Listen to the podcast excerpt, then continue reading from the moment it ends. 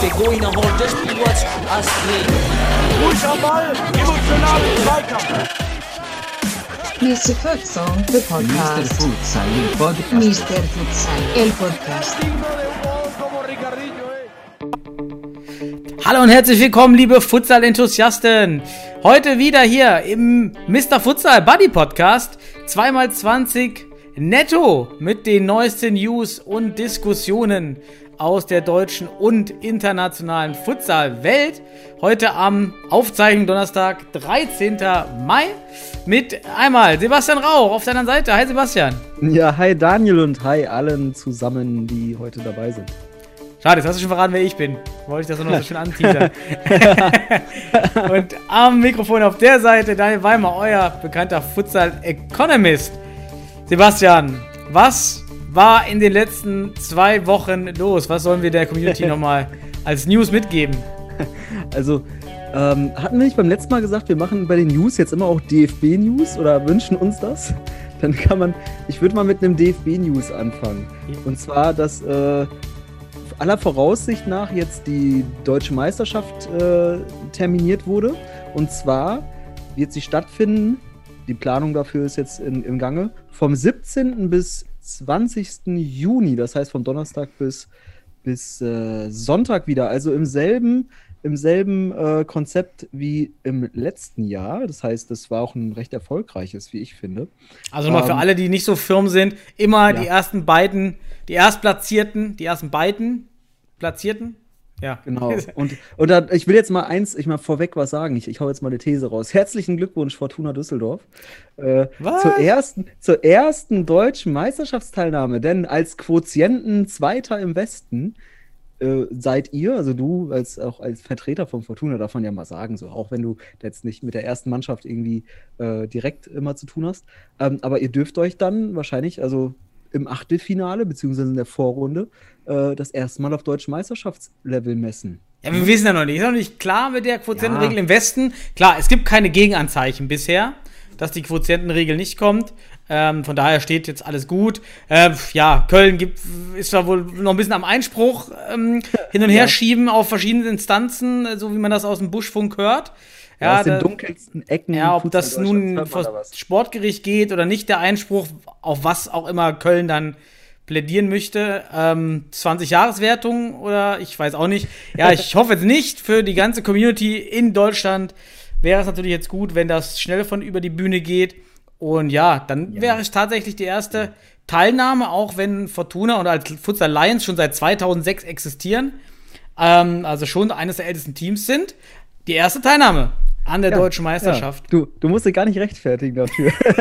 Es ist ja so, wir haben ja schon festgestellt. Ich verkaufe uns. Fortuna mit ihren Protagonisten um Lukas Stavenhagen und so weiter sind halt schon echt lange dabei und also auch als Futsal Lions und deswegen alles cool. Also ihr konntet, also Düsseldorf, denke ich, wird sich den zweiten Platz im Westen nun von dem Futsal Panthers Köln schnappen und damit gleichzeitig auch für die Bundesliga sportlich qualifiziert sein. Wird für mich übrigens komisch, die deutsche Meisterschaft, ne? Also in den letzten 5 oder 6 Jahren habe ich ja immer an der DM mit dem MCA teilgenommen. Das wird also seit langem meine erste DM, die ich also vielleicht auch depressiv zu Hause verbringen wirst. Ganz entspannt. Ich merke, das ist auch richtig schön hier und da. Ganz entspannt von außen als Liebhaber, als Fan und auch durchaus als Mr. Futsal-Analyst mir anschauen werde. Und ich hoffe auch wieder, lieber DFB, wir sind gerade in DFB-News, ich hoffe wieder auf eine Live-Übertragung. Das wäre natürlich super. Und ich glaube auch, dass vor dem Start der Bundesliga das eigentlich eine Selbstverständlichkeit sein sollte. Und es wäre auch für mich aus meiner Sicht so ein gewisses Armutszeugnis, wenn der DFB jetzt auf einmal nicht die DM überträgt wie letztes Jahr. Und übrigens, das war ja letztes Jahr echt richtig gut gemacht. Also lieber DFB, do it again. Das wäre meine Ansage. Ups, I did it again. Oder do it. So. Wir haben dann noch das Datum für die Qualifikation der Drittplatzierten und des Zweitplatzierten aus Südwest, die findet dann eine Woche danach statt, richtig? Genau, die Bundesliga-Relegation für den letzten freien Bundesliga-Startplatz. Das soll eine Woche darauf stattfinden, also Ende des Monats Juni. Und dann hätte man die zweite und zudem nochmal auch wahnsinnigere, kuriose Saison jetzt, Corona-Saison 2020-21 sogar noch in der regulären Spielzeit über die Bühne gebracht. Und ab dem 1. Juli wäre dann offiziell Bundesliga-Premieren-Saison 2021-22. Ja. Da kommt übrigens noch ein anderes Team auf die Landkarte, über die wir hier noch nie gesprochen haben, weil auf einmal kommt Spartak Mannheim nämlich ins Spiel, die ja auch gefühlt neu auf der Futsal-Landkarte sind, aber als Spartak Mannheim schon seit einigen Jahren in der Landesliga oder Verbandsliga Hessen gespielt haben, sich vor der Saison aber über den Rhein gemeldet haben in Verbindung mit, wie heißt das andere Team? Freisen? Nee. Ja, Deisenhofen. Oder Deisenhofen nicht. Oh, wie hießen sie nochmal? Freisenbruch, nee, das ist bei uns. DC Freisenbruch ist bei uns. Ich guck mal hier parallel nach. Jedenfalls ist also Spartak Mannheim, hat sich diesem Verein sozusagen angeschlossen, die Futsalabteilung, um an der Regionalliga Südwest teilzunehmen. Und in der schon weisen Voraussicht, muss man jetzt sagen, dass dort die Wahrscheinlichkeit höher ist, sich für die deutsche Meisterschaft und Bundesliga zu qualifizieren. Und tatsächlich eben, dort wurden ja nur ein Spiel gespielt. Und jetzt dann aus dem Nichts auftaucht und um den letzten Platz auch mitkämpfen kann um die Bundesliga. Tatsächlich. Die werden aber, ich denke, und ich will jetzt hier nicht irgendwie da die Stimmung drücken, also erstmal freut Mannheim oder wo auch immer ihr jetzt im Friesenheim, VfR Friesenheim, Spartak Mannheim. Genau, sorry. Aber Moment, hey, das geht gar nicht. Das ist doch eine Spielgemeinschaft. Spielgemeinschaften dürfen nicht für die Bundesliga. Richtig, oder? Spielgemeinschaft darf nicht in der Bundesliga teilnehmen. Also die Futsalordnung haben wir jetzt noch analysiert. Ja, genau. Dann weiß ich auch nicht, was die jetzt machen da mit der Qualifikation. Ja, aber dann geht es um die deutsche Meisterschaft wahrscheinlich nur, ne? Ja, die sollen sich freuen, mal dieses Level zu spielen. Ich denke, die werden da jetzt nicht viele Chancen kriegen. Vielleicht, ich denke, sie werden dann ja gegen einen starken Vertreter spielen und Wobei, es könnte ja der Süden sein, ne? Der da vielleicht gegen die spielt. Oder ist der Süd gegen West wird ja wahrscheinlich. Also, so wie letztes Jahr. War das nicht gewählt? Gibt es da eine feste Ordnung? Ja, da gibt es eine feste Ordnung. Also, dann würde Düsseldorf jetzt zum Beispiel gegen Penzberg spielen. Also, gute Chancen auf Viertelfinale aus meiner Sicht. Und der Norden würde dann gegen Mannheim spielen, glaube ich. Aber gut, da wollen wir jetzt hier nicht, da müssen wir die Kugel nicht aufmachen.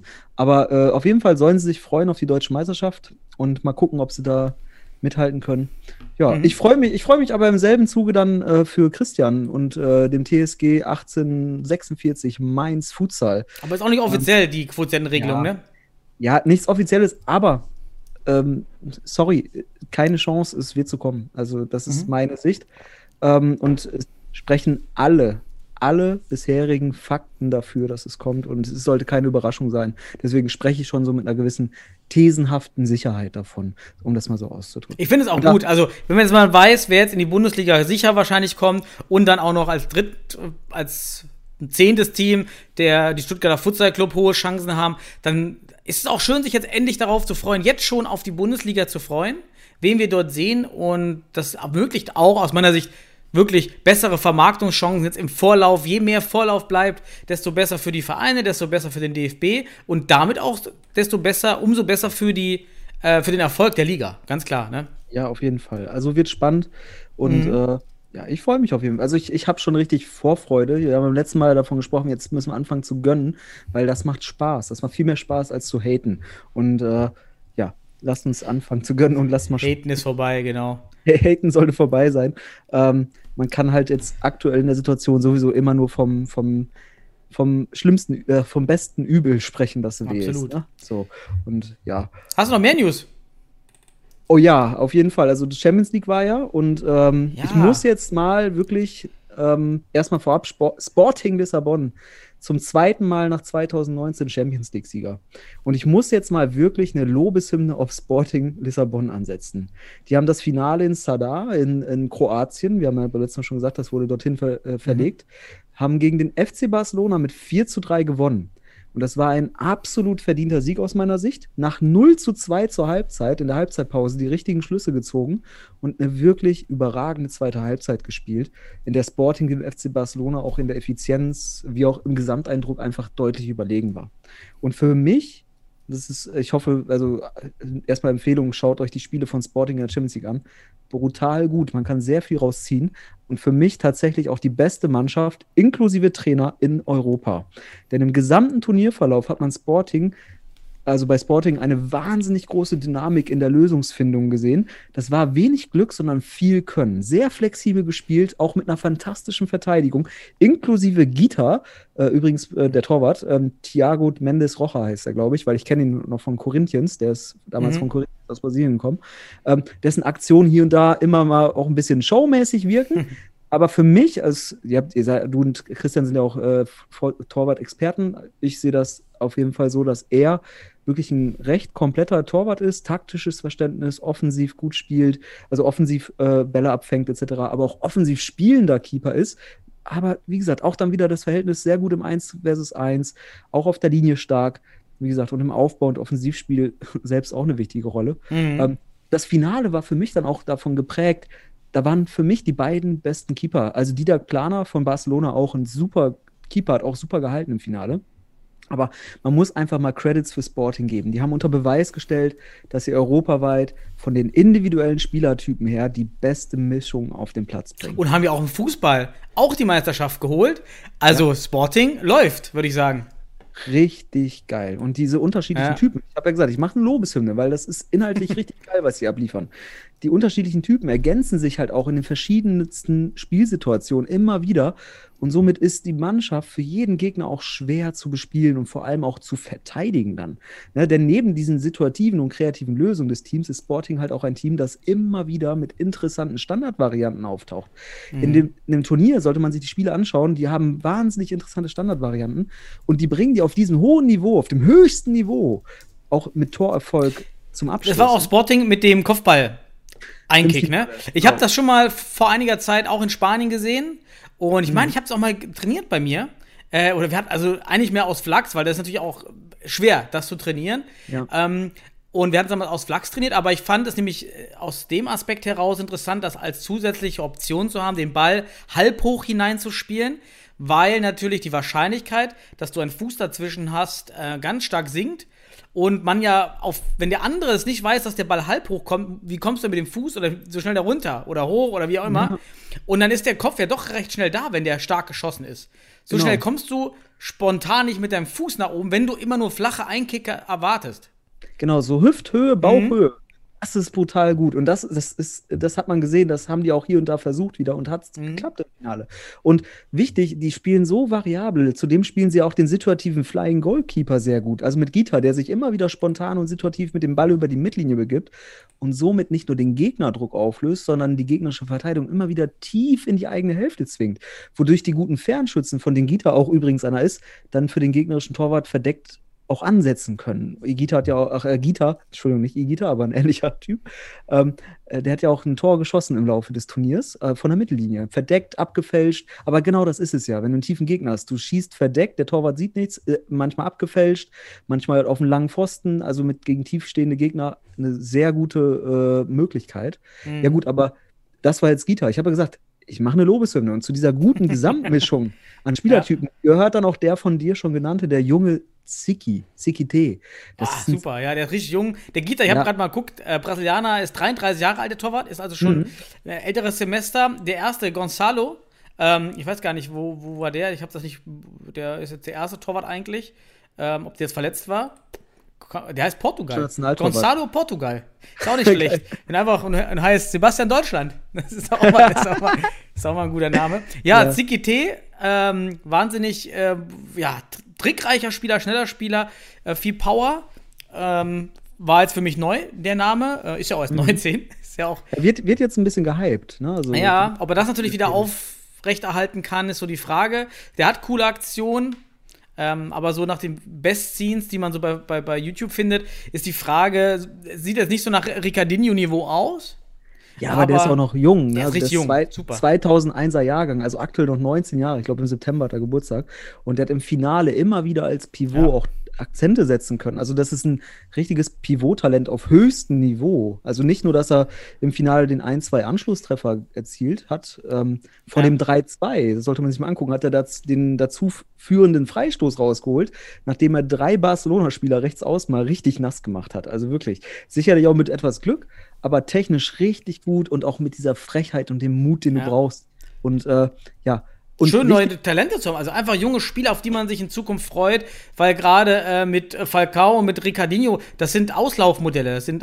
Ja. Gut, Falcao ist ja schon ausgelaufen, aber es ist halt immer noch, die Namen findest du immer wieder, wenn du über Futsal sprichst. Und es wäre schön, wenn dort jetzt mal jemand auftaucht, wie eben im Fußball, mit Mbappé, mit Neymar, einfach die neue Generation ranwächst und im Futsal so ein Zicky wäre doch schön, wenn er das schafft. Aber warum Sporting auch noch so richtig, also für mich wirklich aktuell mit nicht Abstand, aber schon deutlich erkennbar die beste Mannschaft ist aus meiner Sicht, ist die Mischung. Die haben nämlich natürlich auch sehr erfahrene Spieler und ein Spieler, den man da nennen kann, ist halt Tainan, heißt er, der 2019 von Kaira zu Sporting kam. Ist ein brasilianischer Abstammung, aber kasachischer Nationalspieler, also Kasache. Und der wirkt vom Aussehen tatsächlich wie 40. Ja, der ist 28, ne? Genau, 28 erst, aber bringt eine Menge Erfahrung mit und Ruhe ins Spiel und spielt sehr flexibel auf dem Fixo und Ala. Also allein jetzt mal diese drei genannten Spieler, das zeigt, also das sind nur Beispiele für diese wahnsinnig gute Mischung vom Alter, Erfahrung, Fähigkeiten, Spielsituationen und so weiter. Also Guitta als überragender Keeper, der neben seinen Torwartfähigkeiten auch mit Ball am Fuß richtig gut ist. Zicky als junger, frecher Pivot, aber körperlich, trotz seiner Größe, sehr dynamisch und technisch versiert. Und dann noch Tainan, der sehr flexibel und erfahren in seinen Aktionen ist, neben diesen Qualitäten aber auch brutal gut in der Verteidigung. Ja, und es lässt sich da, also sollte man sich anschauen. Bester Torschütze ist aber auch Cardinal.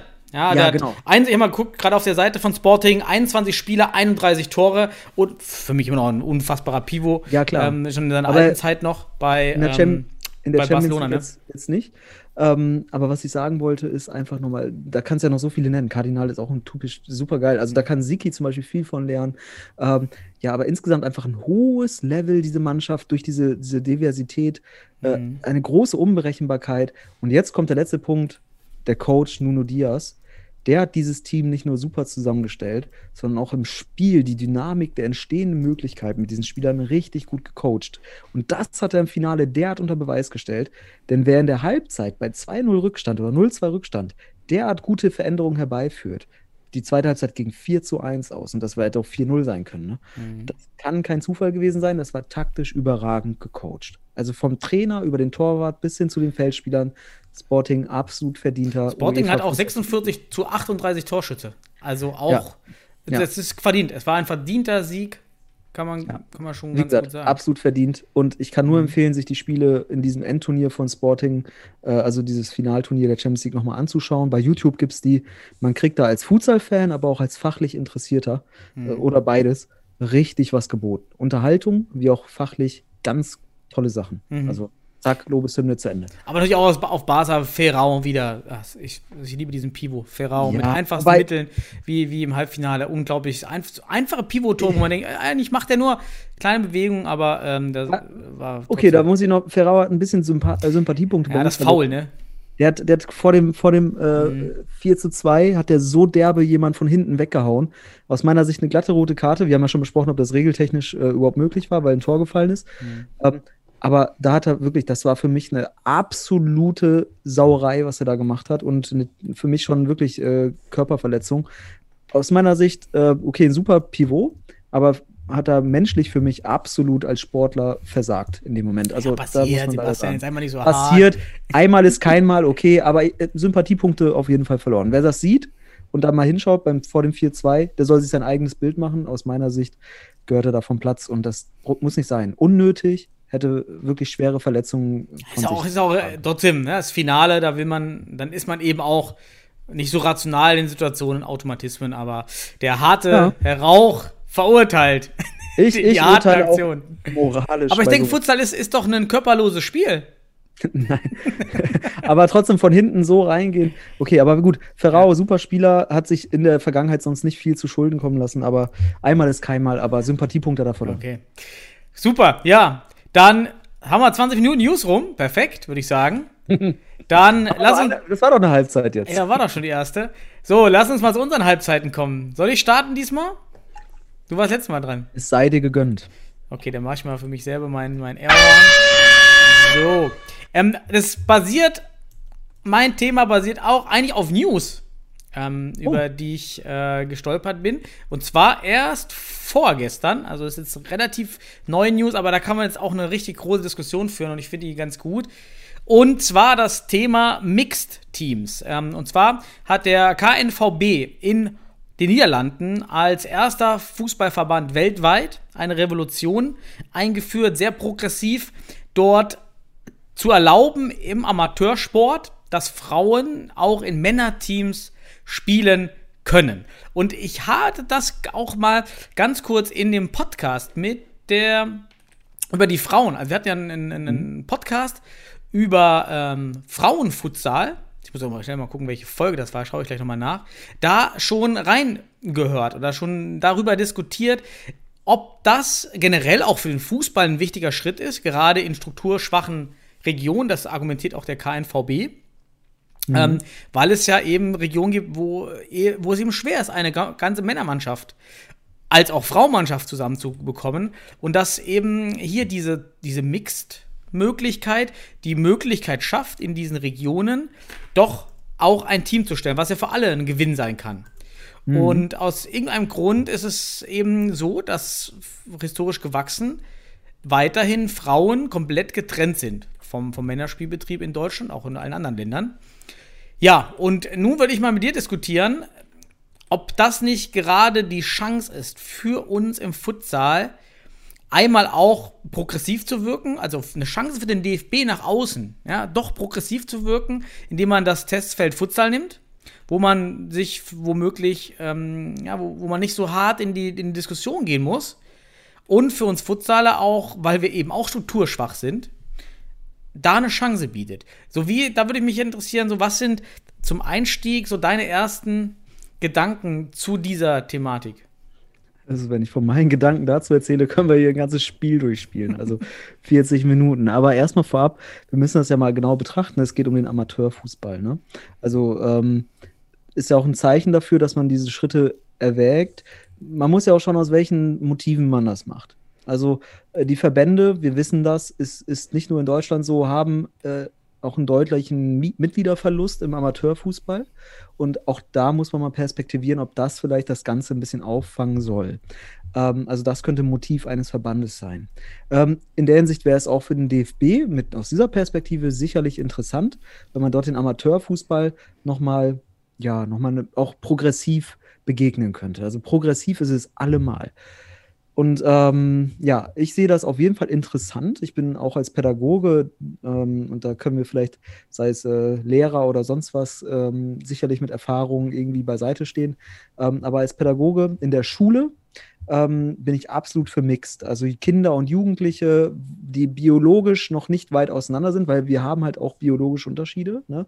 Das heißt hormonelle Aspekte, Kraftentwicklung, Testosteron etc., und daher erstmal Kinder und Jugendliche, mixed, safe. Bin ich voll dafür, vor allem in einer reflexiven Gesellschaft, wo das Geschlecht immer noch, also Gender, das soziale Geschlecht, immer noch gravierende Ungleichheit erzeugt, sei es im Gender Pay Gap etc.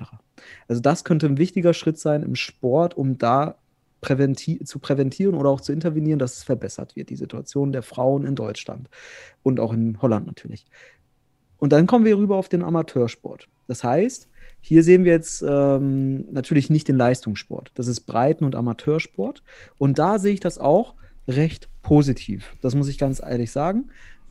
Sehr interessant, weil dort sehe ich halt auch diese Leistungsunterschiede dann. Also die Top-Spielerinnen können hier und da auch im Amateurfußball der Männer sicherlich mithalten. Das muss man auch mal ganz klar sagen. Das kennen wir aus dem Futsal, ne? Du sagst ja, lass uns mal auf den Futsal übertragen. Es gab ja auch schon progressive Ideen, in Westfalen war das so, damals 2013, als ich da zusammen mit Goran Novakovic die Ligen entwickelt habe, da haben wir Mixteams zugelassen. Da hatten wir zum Beispiel in Bielefeld eine Mannschaft, da hat ein Mädel mitgespielt und die hat gebutzt in der Liga, das glaubst du nicht. So, war aber immer noch der Futsal in einer rein Breiten- und Amateursportebene. Aber absolut toll. Es gab Akzeptanz, es gab auch, ich muss ganz ehrlich sagen, ich habe keine Erfahrung und ich war ja Staffel- und Spielleiter auch der Liga mit. Ich habe da keine Erfahrung wahrgenommen, dass da irgendwann mal zu Problemen kam zwischen irgendwelchen Jungs und dem Mädel, das mitgespielt hat. Eher Respekt, Aber muss es Respekt geben? Das habe ich mich auch gefragt. Weil sie hat einfach mitgehalten und hat Gas gegeben und hat gezeigt, dass sie es drauf hat. So. Und deswegen, also das, ähnlich wie im Kinder- und Jugendsport, sehe ich das als mixed wunderbar, also im Amateursport. Mhm. Gehen wir aber rüber auf den Leistungssport, ne, dann, oder öffnen das gesamte System, dann werden wir schnell sehen, das wäre jetzt meine These, dass wir hier eine Ungleichheit erzeugen, die negativ für das weibliche Geschlecht im gesellschaftlichen Kontext sein könnte, weil dann wird selten oder gar nicht eine Frau, wenn das offen wäre, in einer Profimannschaft spielen. Das ist sehr unwahrscheinlich, weil wir haben andere Leistungsparameter, weil wenn es um Leistung geht, dann haben wir körperliche Leistung und das ist jetzt keine Diskreditierung, es ist einfach nur, wenn man diese Leistungsparameter betrachtet, ist das sehr unwahrscheinlich, dass wir in den ersten 2 Profiligen beispielsweise Frauen sehen werden. Das wäre also eine Ausgrenzung auf meritokratischer Basis, also leistungsgerecht, denkt man. Ja, es wäre gerecht, wenn die Frauen dann nicht mitspielen würden, weil sie die Leistung nicht erbringen können. Und andererseits würde man vielleicht sogar sagen, es ist der Proporz, also chancengleich, alle hätten die gleichen Chancen, aber es wäre eine Ausgrenzung der Frau auf biologischer Ebene. Und das darf nicht sein, aus meiner Sicht. Allerdings, wenn man den Amateursport betrachtet, es gibt sicherlich Frauen, die können Oberliga-Fußball beispielsweise locker mithalten. Also was heißt locker, aber leistungsbedingt auf jeden Fall. Ich denke aber, wenn es Ligen drüber gibt, ist das wird schwer wahrscheinlich. So viel, ne? Ja? Also nur mal Podcast 41 für alle nochmal, Katrin Klimas vom UFC Münster, da haben wir das schon mal kurz diskutiert, weil ich es gerade nicht mehr parat hatte. Ja, deine Gedanken, das sind auch die ersten, die einem so kommen. Warum nicht? Ja, auch gerade, wie du schon sagst, im Amateurbereich, das sehe ich nämlich genauso. Und gerade im Futsal ist die Leistungsentfernung von guten Frauen und schlechten Männern geringer, weil auch einfach die Ausdauer nicht so zum Tragen kommt wie im Fußball. Also ich finde, die Chance rückt Männer und Frauen im Futsal noch ein bisschen näher zusammen. Oh, Entschuldigung.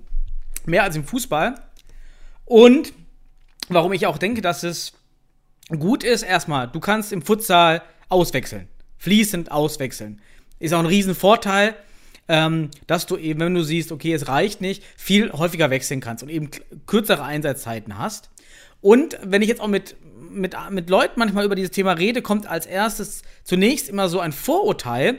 Ja, oh Gott, die können ja nicht spielen. Oder so ein ganz schlechtes Vorteil. Die können nicht mithalten. Und dann, für mich auch, und deshalb finde ich das richtig, was der KNVB macht, ich bin liberal, ich sage, der Markt soll das doch klären. Warum klären wir es? Auch im Amateursport bleiben wir erstmal auf der Ebene. Warum klären wir es denn überhaupt? Warum gibt es eine Regel? Der Markt ist doch die invisible hand, die unsichtbare Hand.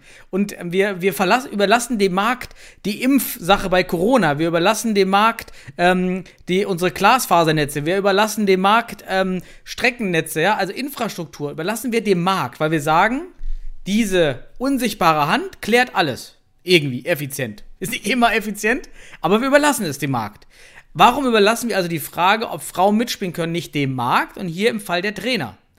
Wenn wir sagen Mixteams, heißt es doch, eine Frau wird nur dann zum Einsatz kommen, wenn sie besser ist als der schlechte Mann und damit dient sie ja dem sportlichen Vorteil des Teams. Und damit ist ja das Argument, dass die Frauen schlechter sind, ja ausgehebelt. Denn sie werden dann spielen, wenn sie eben nicht schlechter sind als die Männer. Und für den Futsal einmal, dass es näher zusammenrückt, aber wir brauchen Masse. Wir brauchen flächendeckenden Spielbetrieb. Die Frauen haben aktuell nur im Westen eine defizitäre Regionalliga mit unfassbar weiten Wegen und die Teams bestehen meistens wirklich aus Freundinnen, die eng zusammenhalten, die das alles machen, aber die Leistungsdichte der UFC Münster gewinnt dort eigentlich standardmäßig zweistellig. Teilweise 20, 30, 0 Ergebnisse. Trotzdem Respekt an alle Frauen in der Regionalliga West. Nochmal super, dass dort durchgezogen wurde. Also warum nutzen wir nicht das Potenzial, schieben die Teams zusammen und ermöglichen mehr Spielbetrieb? Und ich sehe das zweite Problem im Futsal, wenn wir anfangen, eine parallele Frauenliga aufzubauen, sehe ich Kapazitätsprobleme. Einmal, wir brauchen zusätzliche Hallenzeiten und wir brauchen zusätzliche Trainer. Wir wissen aber, dass es ja im Futsal schon zu wenig Trainer für den Männerbereich gibt.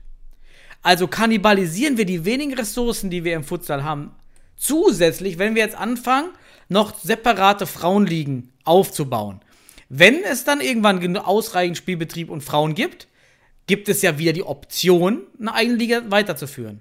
Aber außer dem Westen gibt es keine Frauenligen, also wäre es doch wunderbar aus meiner Sicht, die Amateurligen anzufüttern, aufzustocken mit den Frauen, und wenn sich das Ganze einspielt, ist das auch eine Normalität, die damit kommt. Im Fußball könnte man aus meiner Sicht sogar sagen, lass doch die Frauen rauswachsen. Bisher darfst du bis 14, meine ich, ist mixed möglich. Mhm. Ja, dann fängst du im ersten Jahr an bis 15, bis 16, bis 17, bis 18 und am Ende gibt es einen Unterschied nicht mehr. Die Spieler, die dann aus diesen Jugendligen rauskommen, kennen dieses Modell nur, dass Frauen und Männer zusammenspielen. Mhm. Können wir im Futsal nicht machen, gibt ja noch keine Jugendligen, ja.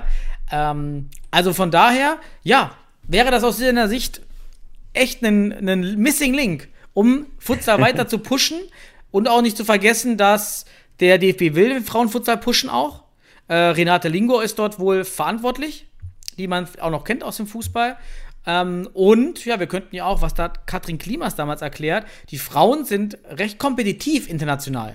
Weil die Frauen, die im Futsal spielen beim UFC Münster, sind sehr gute Fußballerinnen im Vergleich. Mhm. Aufgrund auch der geringeren Gehälter.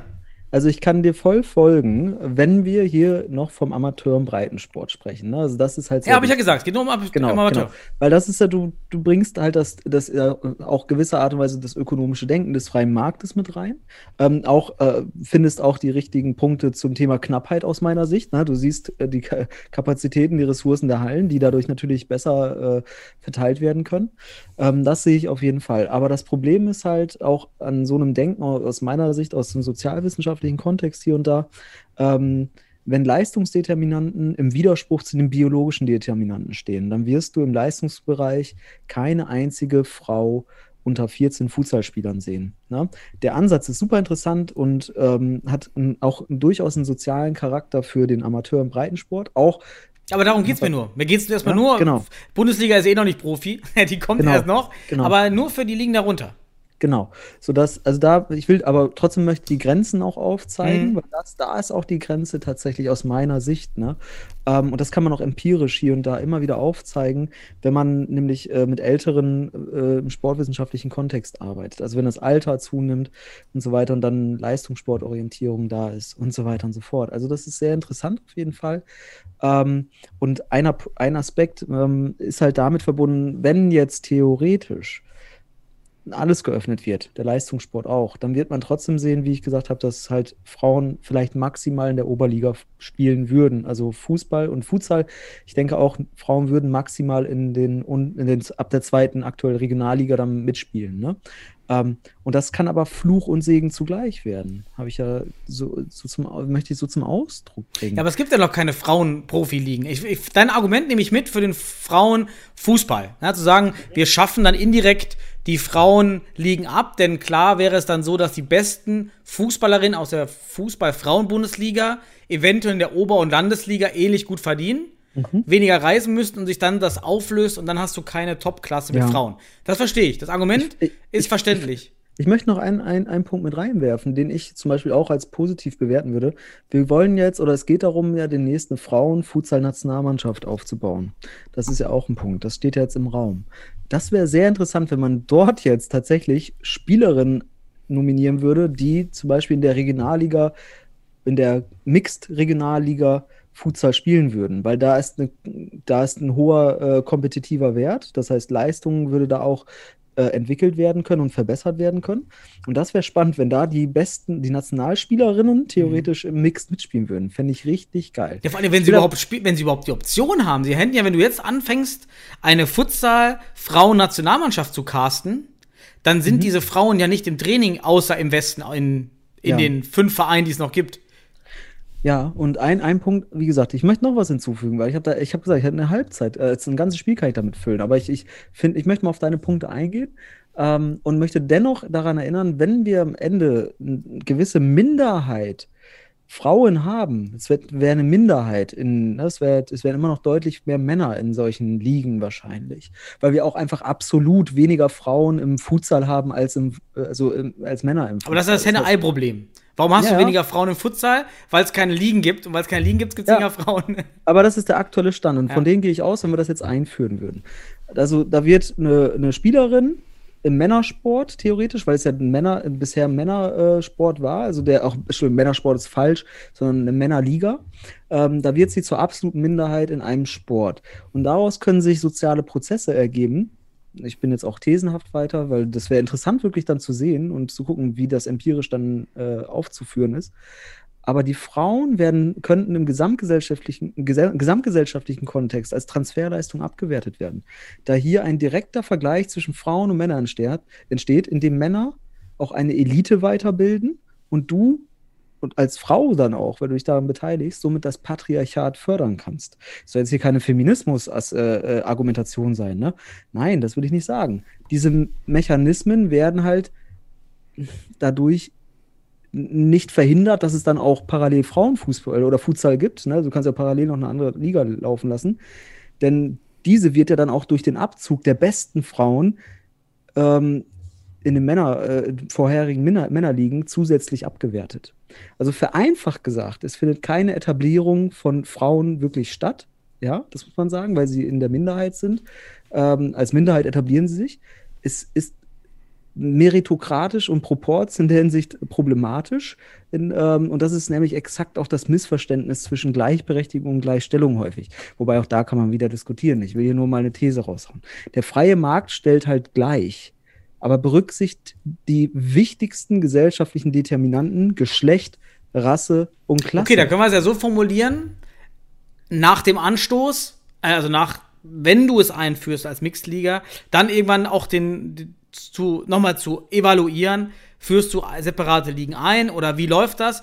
Es weiß ja auch gar keiner. Es gibt keine Evidenz von solchen Mixed-Fußball-Ligen. Ja, deshalb wird das holländische Modell jetzt ganz spannend sein, nämlich zu sehen, lösen sich die Frauenligen auf oder sogar gibt es Zulauf in die Frauenligen, in die Männerligen, weil dass die Wahrnehmung steigt, weil klar, die guten Frauen wechseln vielleicht in den Männersport, aber so bilden sich vielleicht erst Frauenteams, weil doch wieder in einer strukturschwachen Region Frauen beginnen überhaupt zu spielen und dann ist es immer einfacher, sich an eine Gemeinschaft anzuschließen, die schon existiert und dann daraus wieder ein eigenes Team zu gründen, was wieder für den Futsal eben für mich so wichtig wäre, zu sagen, nutzt doch das Vehikel Männerfutsal, um Frauen ranzuführen. Das hilft einmal den Futsal-Teams, die immer schlecht bestückt sind in den unteren Ligen mit Spielern, und hilft aber auch, überhaupt Frauen an den Futsal ranzuführen, um dann auch Ligen zu gründen, weil ansonsten gibt es keine Frauenligen. Ja. Ja, es ist im Westen Katastrophe gelaufen. Das wurden nur weniger Frauenteams über die Jahre. Ja, also wir stellen hier gerade richtig, also für alle, die vielleicht mal irgendwie eine Abschlussarbeit schreiben wollen, demnächst, wir hauen hier Forschungsthesen raus, die man jetzt mal erbringen könnte. Ja, es ist einfach geil. Sport ist halt Spiegel der Gesellschaft. Und wenn man Frauen nicht aufgrund ihrer Biologie benachteiligen will, dann brauchen wir halt gewisse Ansätze und die muss man jetzt ausprobieren. Aber leider gibt es trotz aller Genderpädagogik, so will ich es mal nennen jetzt, gibt es halt biologische Unterschiede und diese will man ja eben nicht durch das Gendern verschleiern, sondern aufdecken, damit klar wird, dass die Frauen in Bereichen, wenn es nicht um Biologie geht, vor allem sozial, massiv benachteiligt wurden und wie auch immer. Wie gesagt, jetzt mache ich mal das Harvard-Sandwich, jetzt komme ich mal zum Punkt und mache einen positiven Aspekt, also erst positiv, negativ, jetzt positiv, damit man auf soziale Ungleichheiten zwischen den Geschlechtern aufmerksam machen kann und diese schlussendlich auch dann durch Empathie, du hast ja den Begriff eingebracht, dass da entsteht, sowas entsteht dann ja. Und auch dann, dass das halt auch zum Selbstverständnis wird, Jugendsport und so weiter. Und dafür, damit man das ausgleichen und besser machen kann, würde ich Mixteams, wie im Tennis oder im Badminton, im Jugendalter und im Amateursport auf jeden Fall sehr interessant finden. Mhm. Wichtig ist nur, dass wir nicht vergessen, weil das sagen Männer häufig, ne, sehr einfach, die Lösung ist Chancengleichheit, also Proports, und vergessen, dass wir am Ende in der Spitze aller Funktionssysteme, aller Sportsysteme eine Meritokratie haben, also die Leistungsgerechtigkeit, das ist Leistungssport. Abgesehen von der Politik, da haben wir das weniger. So mal ein kleiner Seitenhieb. Aber was ich sagen will, ist einfach, am Ende müssen wir schauen, dass wir wirklich das als soziales Gefüge verstehen, und dann wird es echt interessant, denn es kann das als Mehrwert für eine Gesellschaft am Ende des Tages auch interessant werden, und deswegen ist es super spannend, was dann in den Niederlanden jetzt passiert. Ja, ich vielleicht am Anschluss noch einige Gegenargumente sind ja auch das Frauen-Problem der Umkleiden, auch das Problem, ja, vielleicht gibt es Belästigung, diese Ansätze gibt es ja auch, aber da würde ich jetzt auch immer argumentieren, erstmal, es gibt ja keine Option für Frauen im Futsal, ja, und es ist ja nur eine Option, sie müssen es ja, es ist ja freiwillig, dich dem Verein hinzugeben, das heißt, wenn der Trainer sagt, hey, das ist okay, das Mädchen, die Frau, die hilft dem Team, weil sie eben besser ist als der 14. auf der Bank oder sogar besser ist als die Hälfte der Mannschaft. Die Frau okay ist, dass sie sich anders umzieht, dass sie zuerst duscht, wie auch immer, dass es ein Modell gibt, was alle anderen Spieler mittragen, ja, und das sozial komplett super läuft. Warum soll es diese Option, warum will man das vorher ausschließen? So, das ist so ein bisschen das.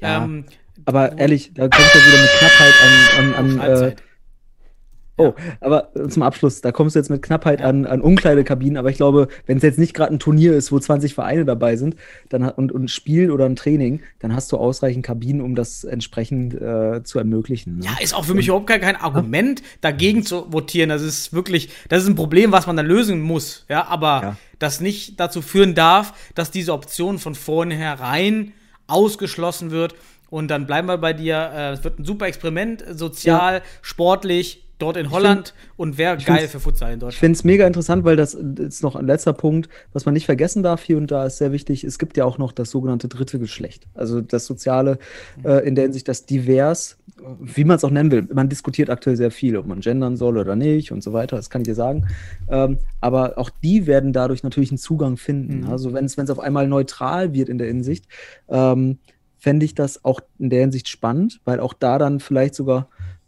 mehr Offenheit für entsteht. Ja, guter Punkt, weil da gibt es ja die Probleme, darf sie als Mann als Frau gefühlt in einem Frauenteam spielen, da gibt es ja wirklich ganz viele Problemfälle. Das hat sich alles in Luft aufgelöst. Ja, schöner Punkt. Ja. Genau, also mehr Selbstbestimmung auch in der Hinsicht dann. Super. Also deswegen, auch das ist ein Punkt, den wird man mit den Rückmeldungen aus den Niederlanden sehr interessiert beobachten können. Und ich bin gespannt. Sehr, sehr progressiv und hat Potenziale auf jeden Fall. Natürlich auch ein paar Grenzen, aber. Also Renate Lingor, hier Appell an Renate Lingor. Futsal direkt versuchen. Komm, die Holländer machen das. Machen wir im Futsal aus. Testmarkt. Kann sich einen Test, Bundesland raussuchen, einen Landesverband. Und los geht's, ja, am besten auch da, wo sowieso wenig Teams sind. Wir haben letzte Woche im Podcast Frank Kreller gehört vom Sachsen-Anhaltinischen, wollte ich schon sagen, vom Fußballverband Sachsen-Anhalt, Landesverband, dort ist strukturschwach, ja. Zack, los geht's. Ja. Und dann vielleicht wird ja der neue DFB-Präsident eine DFB-Präsidentin. Wer weiß. Ne? Wer weiß. Vielleicht hätte man da dann auch solche Ansätze. Wer weiß. Also wird spannend. Ja. Sowieso gerade beim DFB steht ja einiges auf der Kippe, von daher, oder vor Veränderung. Deswegen, wir werden sehen, aber der KNVB macht's vor. Alles klar. So, dann hier, Einleitung für deine Halbzeit. Oh Gott. Wie kommen wir jetzt noch auf ein vernünftiges Thema? Ich möchte mit dir mal in die Zukunft schauen. Ich möchte so ein bisschen die Glaskugel machen. Ich möchte heute mit dir... Machst ja sonst nie, ne? In der heutigen Folge möchte ich mal Thesen entwickeln für die Bundesliga, und wir gucken mal in einem Jahr, ob diese Thesen aufgehen. Und die am einfachsten gestellte Frage oder These, die du ausdrücken kannst, ist, das sage ich jetzt vorab, ohne dass wir sogar wissen zu 100%, wer dabei ist, aber wer wird deutscher Futsalmeister 2022 und warum? Wer sind deine Favoriten, und sag mir mal ein bisschen was. Erzähl mal. Also wer gewinnt die erste Bundesliga? Genau, und wir werden das in einem Jahr dann nochmal reflektieren, um zu gucken, ob wir wahnsinnige Wahrsager waren. Boah, das ist echt schwer, weil, man muss sagen, wir können das einmal beachten unter den aktuellen Kadern oder unter, was wird sich in Teams verändern und wer könnte dann das beste Team sein. Das ist natürlich sehr schwer aktuell. Einmal, weil die aktuellen Kader sich deutlich verändern werden. Es wird auch sicherlich, wir haben das schon mehrfach besprochen, alle, die in der Bundesliga starten, haben ein regionales Monopol dann und werden die besten Regionsspieler ganz sicher abziehen. Also könnte man jetzt schon mal approximieren, wer hat denn eigentlich so ein gutes Umfeld? Nehmen wir zum Beispiel Hamburg, da gibt es schon ein Problem, Nachteil, Strukturstandort. St. Pauli und HSV kannibalisieren sich gegenseitig in den Spielern, die es in Hamburg gibt. Liria und 1894, eventuell auch, sofern Liria über die neue Wertung reinkommt.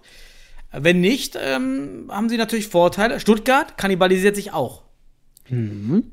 Das also könnte schon mal so ein Prädiktor sein, wer kann sich günstiger, einfacher verbessern, aus den Spielern, die es gibt, unabhängig, viel Geld in die Hand zu nehmen und sich über das Ausland zu verstärken.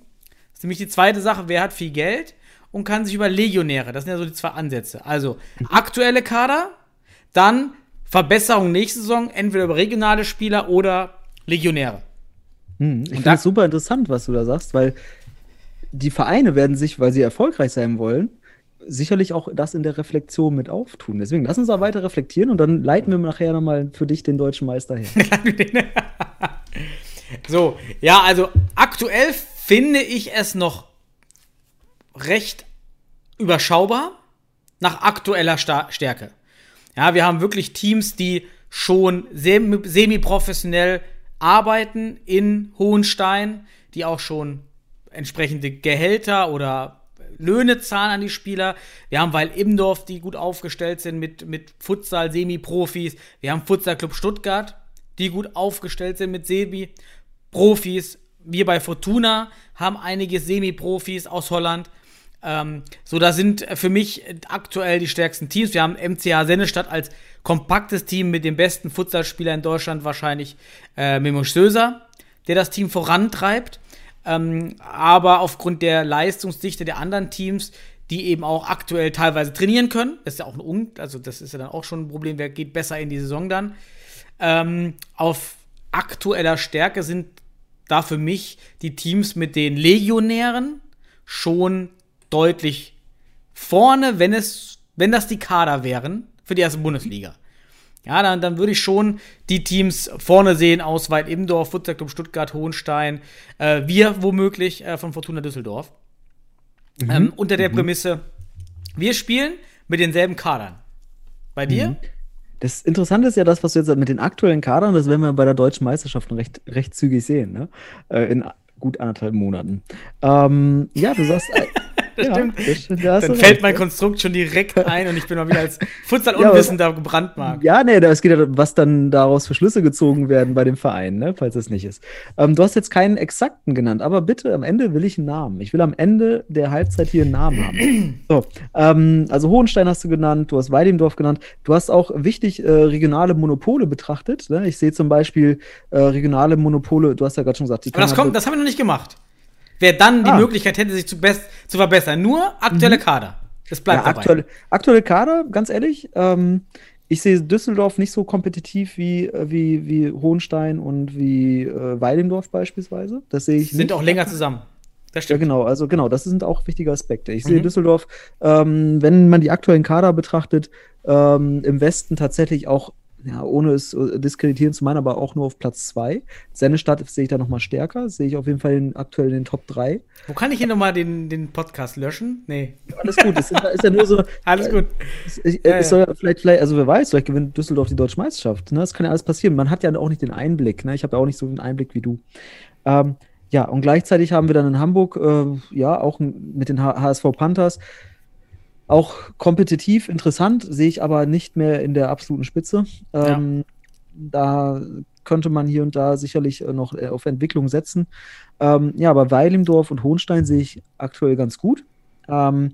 Stuttgarter Futsal-Club sehe ich vielleicht sogar noch mal einen Tick stärker, muss ich sagen. Also das, was ich bisher auch am Videomaterial bekommen habe und die Spieler vom Namen her und von den Potenzialen her finde ich sehr interessant.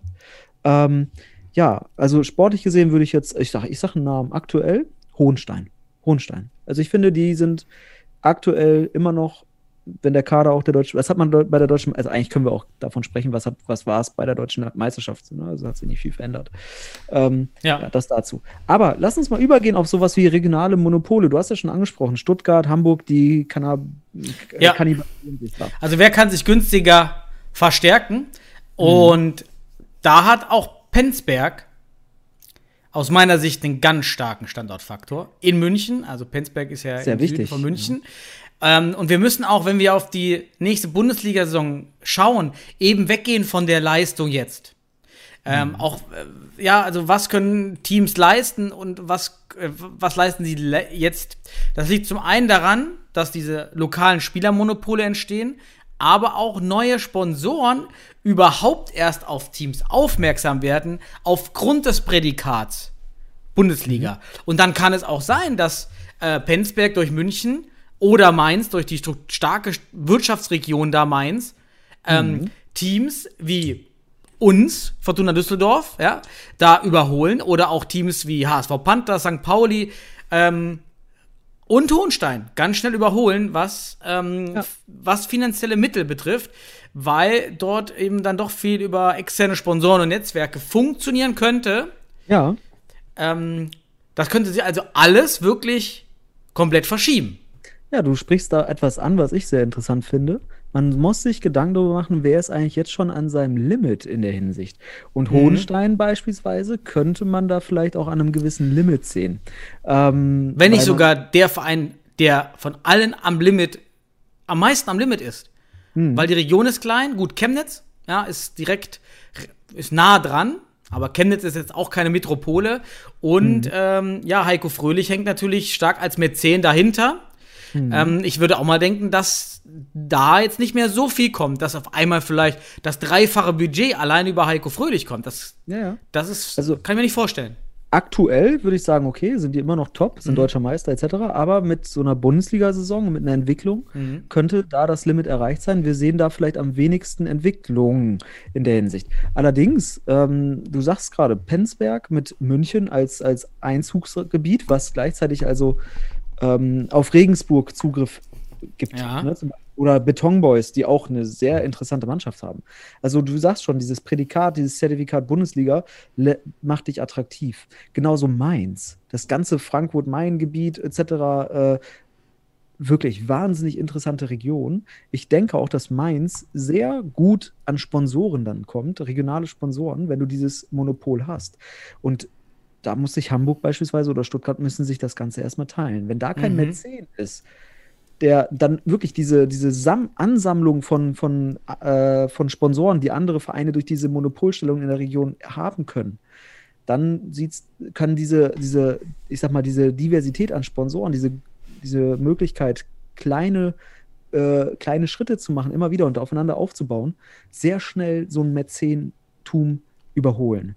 Und da sehe ich zum Beispiel auch natürlich Düsseldorf interessant mit dem Ruhrgebiet. Das muss man auch einfach sagen. Köln ist damit auch abgefischt, wenn man so will. Also Köln ist jetzt nach aktuellem Stand nicht in der Bundesliga. Sennestadt sehe ich auch sehr interessant in der Hinsicht mit Ostwestfalen, was vor Corona auf jeden Fall das wirtschaftsstärkste. Ich muss mal gucken, was größer, wie der Unterschied zwischen Bielefeld und Chemnitz ist. Weißt du die Größe? 333.000 irgendwie. Bielefeld hat auch nur... Ist ja automatisch, ist nur eine Stadt, hat keinen Landkreis. Ach so, ja, gut. Chemnitz hat 250.000. Ja, aber OWL ist eine sehr, sehr. Und Bielefeld hat 33.000, okay. Ist eine sehr lebenswerte Region, Lebensstandard ist sehr hoch und auch wirtschaftsstärkster Raum in Deutschland. Ich sehe, wenn Sennestadt das Zertifikat Bundesliga kriegt und dann auf Sponsorensuche geht, hat man dort natürlich ein interessantes Einzugsgebiet. Also da könnte auch noch ordentlich was kommen. Mehr als Chemnitz. Bei Chemnitz hast du wirklich dann auch nichts mehr, ja. Ist, glaube ich, auch nicht. Und da, die sind ja auch schon gut. Sie haben einen Mäzen. Und das könnte auch eine Bremse sein, natürlich, ne? Weil der Mäzen natürlich auch sicherlich Mitbestimmungsrecht hier und da hat und sich auch gegebenenfalls platziert sehen will. Wobei, das sehe ich bei Heiko Fröhlich gar nicht so sehr. Ich glaube, der ist da auch aus Liebe zum Sport einfach auch toll involviert. Allerdings trotzdem als Mäzen. Und also ich sehe da eine Entwicklungsmöglichkeit, vor allem bei den Vereinen, die ihre regionale Monopolstellung haben, weil die haben ihr Limit noch nicht erreicht. Mäzenvereine oder auch Vereine, die sich die Sponsoren in einer Region teilen müssen, sind da vielleicht im Nachteil, ja? Weil du auch in Zukunft aufgrund von Corona mit den Nachwirkungen noch sicherlich auch häufiger mit dem Kleinvieh arbeiten musst. Ne? Auch Kleinvieh macht Mist, sagt man ja so schön. Und da wirst du eher eine Summe zusammenkriegen, als dich auf einen Sponsor, auf einen Mäzen stützen. Weil das kann natürlich in Corona-Zeiten sehr wackelig sein, wenn ein Unternehmen für deine finanzielle Versorgung da ist. Und das ist vielleicht interessanter, dann da so eine Art Vernetzung zu bauen. Ne? Und da sehe ich dann wirklich für die Zeit nach Corona oder auch mit den Bedingungen, die dann vorherrschen, da sehe ich diese regionale Monopolstellung sehr interessant. Und ich bin echt gespannt, was dann zum Beispiel in Düsseldorf noch dazukommen kann. Ne? Falls, ich weiß nicht, wie eure Struktur ist im Verein, ob ihr da Freiheiten genießt in Sachen Sponsoren. Sennestadt werde ich sehr, sehr interessiert verfolgen, was die machen. Und ich sehe Mainz, wenn Mainz denn das auch nutzen kann, ich sehe Mainz auch da mit einem guten Entwicklungsschritt. Und München vielleicht sogar, wenn Penzberg denn auch das Know-how mit reinkriegt, weil ich sehe jetzt da auch vom Gefühl eine Fußballmannschaft noch vor Augen. Aber da ist eine ganze Menge Potenzial. Und ich sehe da vom Potenzial her mehr Möglichkeiten als bei dem Mäzenverein. Ja, absolut. Also das ist halt, wenn du dir den Markt teilst, ist das eben schon ein kompetitiver Nachteil für Stuttgart und Hamburg, die eben aktuell dann sicher zwei Teams in den Ligen haben. Nee, sicher nicht. Futsal-Club Stuttgart muss sich ja erst noch qualifizieren, aber das ist natürlich dann, das wird auf jeden Fall spannend. Ansonsten hatten wir einmal das erklärt mit den Monopolen, die da eben helfen. Ja, ansonsten, wer macht vielleicht noch eine interessante Spielerquelle auf? Das könnte auch noch stark sein, denn der brasilianische und portugiesische Futsalspielermarkt ist überhaupt in keinem Team bisher angegangen. Es gibt also, wir haben ein kroatisches Team, wir haben ein tschechisches Team, wir haben den holländisch-belgischen Markt in Teams abgegriffen. Es bleibt ein Vorteil, wenn du nah an der Grenze wohnst. Also Hohenstein hat den Vorteil, wir haben den Vorteil, das ist natürlich auch schwieriger für Penzberg, der österreichische Futsalmarkt ist viel kleiner und Hamburg ist auch weg von Futsalmärkten. Das ist auch ein Punkt, also eigentlich ist der Hamburger Markt schon dahingehend hat eigentlich die schlechtesten Voraussetzungen, außer vielleicht die Region von Hohenstein, die recht klein ist. Berlin ist auch nah eben an dem polnischen Markt. Mhm. Der Futsalmarkt ist gut. Berlin habe ich vergessen. Also Berlin hat auch natürlich diese Monopolstellung, ne? Auch sehr interessant. Also 18. Aber Berlin hat natürlich den Nachteil, in dieser Großstadt Berlin gehst du auch ganz schnell unter. Ja, hast auch wieder recht. Das ist eine große Sportstadt natürlich. Ja, da sind wiederum, wie du schon sagst, sind wieder Einflüsse, die da vielleicht auch gegensteuern. Aber der interessante Punkt ist jetzt gerade nochmal von dir, du hast halt noch einen außereuropäischen, wie auch europäischen Markt noch, Spanien, Portugal, Brasilien und die Mannschaften, die sich jetzt schon mit ihrem Mäzen die Spieler zusammengekauft haben, die könnten dann genau da ihre Grenzen aufgezeigt bekommen, weil Mannschaften vielleicht wie Mainz oder Sennestadt etc. oder Düsseldorf, wobei ihr habt da die belgisch-holländische Kooperation, wenn da mehr Geld reinfließt. Ja, so will ich es mal, so ist ja eine Art, man geht ja in Kooperation oder Berlin, dann sollte man sich auch auf diesen Märkten orientieren. Also in Brasilien gibt es eine ganze Menge, die EU Staatsbürgerschaften kriegen können und die wirklich die auch für deutlich weniger Geld gegebenenfalls spielen würden als beispielsweise jemand aus Holland oder aus Tschechien oder aus Kroatien und nochmal eine Klasse besser sind. Und da steckt ja das Potenzial drin. Schaffst du es mit deiner Monopolstellung, mehrere Sponsoren und dadurch mehr im Volumen hinzukriegen, kannst du das nochmal viel besser investieren und dadurch ist eine Potenz da, die am Ende des Tages sportlich nochmal diese Mäzen-Clubs, die jetzt schon strukturell gut sind, nochmal einen Schritt weiter zu gehen und wirklich top zu werden. Und das wird man auf mittel- bis langfristiger Sicht dann sehen, ja, ob das passiert. Aber wenn alles optimal laufen würde, könnte das passieren. Und dann sehe ich jetzt zum Beispiel Hohenstein auf lange Sicht nicht mehr in der Spitze, aus meiner Sicht, außer sie würden vielleicht auch da nochmal eine Möglichkeit sehen. Aber diese Region ist sicherlich von Bedeutung. Die Wirtschaftskraft der Region, die Sportkultur ist wichtig. Ne? Im besten Fall hast du da Freiheiten in der Sportkultur und starke Wirtschaftskraft. Ja, das ist wunderbar auch zu reflektieren. Also mein Tipp, also ich bin ja mittlerweile schon, also neben Sennestadt natürlich auch, ich bin ein Mainz-Fan, ich mag Mainz. Ich mag ja diese Underdogs. Ich wünsche denen eine ganze Menge Kapital in Zukunft. Und für mich, ich würde mich freuen, wenn TSG Mainz 1846 Mainz Futsal langfristig Richtung Deutsche Meisterschaft geht. Das wäre ein toller, neben Sennestadt natürlich, aber Mainz würde ich es auch irgendwie gönnen, ohne dass ich jetzt Christian hier irgendwie pudern möchte. Wäre für mich ein toller deutscher Meister. Ja, weil da ist ja eben auch von null auf genau das Potenzial des Futsals würde da dann genutzt werden. Sennestadt hat ja schon super Spieler, Deutsche rausgebracht für die Nationalmannschaft, aber Mainz wäre jetzt so wäre auch jemand, der in seiner Region Monopolstellung hätte und könnte sicherlich langfristig da Bewegung erzeugen. Finde ich auf jeden Fall interessant.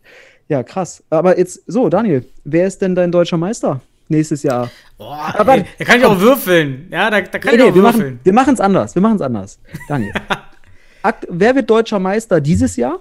Und dann mit den Aspekten, die wir jetzt diskutiert haben, wer könnte es, dann nenn mir einfach deine Top 3 für nächstes Jahr, aber ich will für dieses Jahr einen deutschen Meister hören jetzt. Hier, Ende Juni, deutscher Meister. Wer ist deutscher Meister im Turnier in Duisburg dann wahrscheinlich? Ja, das ist natürlich jetzt mal das Herz, mein Fortuna-Herz hängt natürlich jetzt dran. Deshalb, Fortuna klammer ich aus, dazu sage ich nichts. Ich bewerte also die Teilnehmer ohne Fortuna und da würde ich sagen, unter den restlichen Clubs Weilimdorf. Einfach, weil man dort jetzt auch schon gut die ganzen Verträge jetzt festgeschnurrt hat. Also da ist viel Harmonie im Team, die spielen lange zusammen. Und ich glaube, die können es nochmal machen. Wohingegen in Hohenstein durch Corona eben auch das Problem besteht, dass die Spieler ja auch nicht vor Ort sind, nicht zusammenwachsen können, wie vielleicht bei Imdorf. Aber da bin ich jetzt auch nicht so in den internen Zuständen.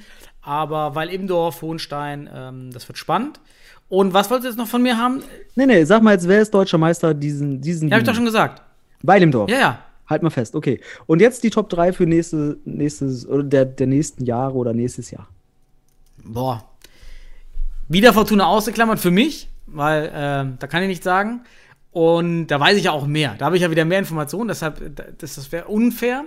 Klammern wir Fortuna aus, würde ich neutral also sagen, weil Imdorf wird eher oben mitspielen können. Mhm. Hamburg und St. Pauli sind mir einfach zu kannibalisiert dort oben, auch haben zu wenig Freiheitsgrade vielleicht in den Verein. Würde ich also manchmal negativ Ausschluss. Mainz könnte in der Zeit vielleicht bisschen schwer werden und Penzberg da. Ich glaube, dass man schaffen könnte, auf jeden Fall mitzuspielen, auch den Klassenerhalt zu schaffen oben. Futsal-Club Stuttgart im ersten Jahr, ja, Futsal-Club Stuttgart, Weilimdorf und Hohenstein. Mhm. Interessant. Es ist exakt genau das, was ich mir auch fast schon denke. Also ich habe ja gesagt, Hohenstein ist super. Es könnte auch nächstes Jahr schaffen. Oder jetzt aktuell.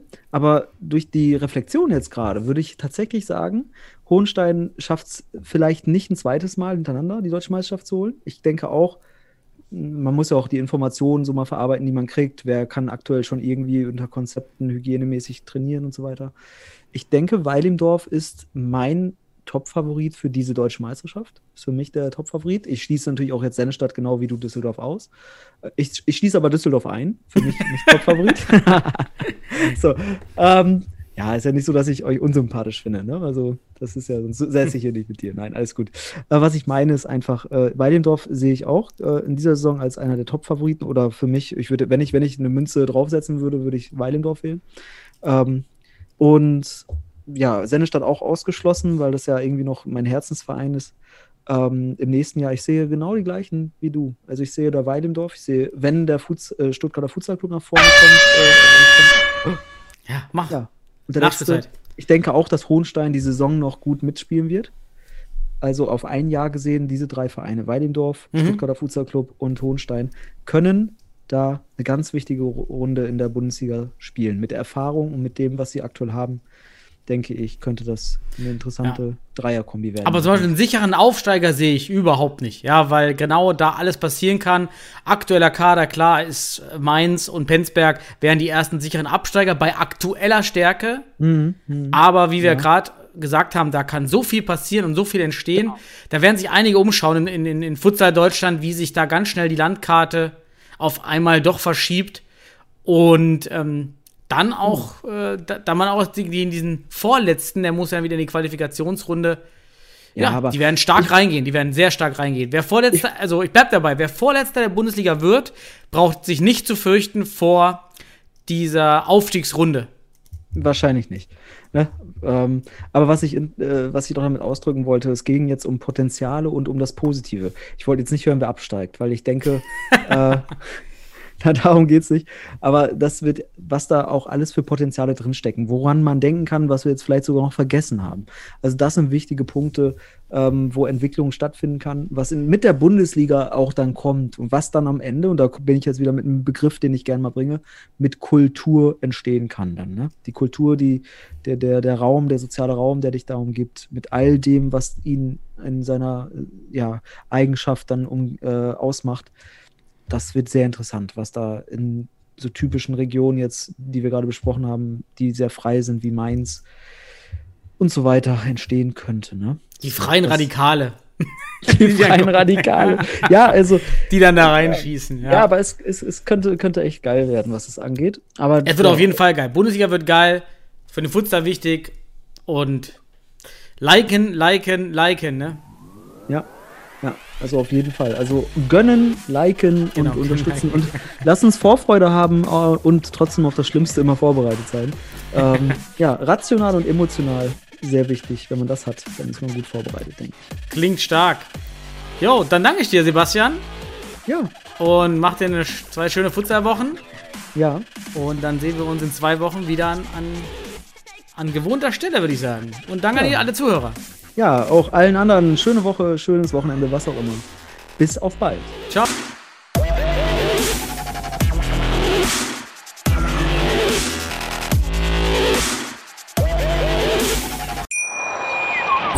Schatz, ich bin neu verliebt. Was?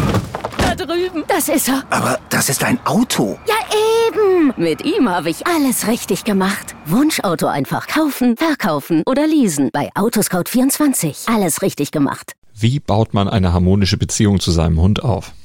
Gar nicht so leicht. Und deshalb frage ich nach, wie es anderen Hundeeltern gelingt, beziehungsweise wie die daran arbeiten. Bei Iswas Dog reden wir dann drüber. Alle 14 Tage neu mit mir, Malte Asmus, und unserer Expertin für eine harmonische Mensch-Hund-Beziehung, Melanie Lippisch. Iswas Dog mit Malte Asmus. Überall, wo es Podcasts gibt.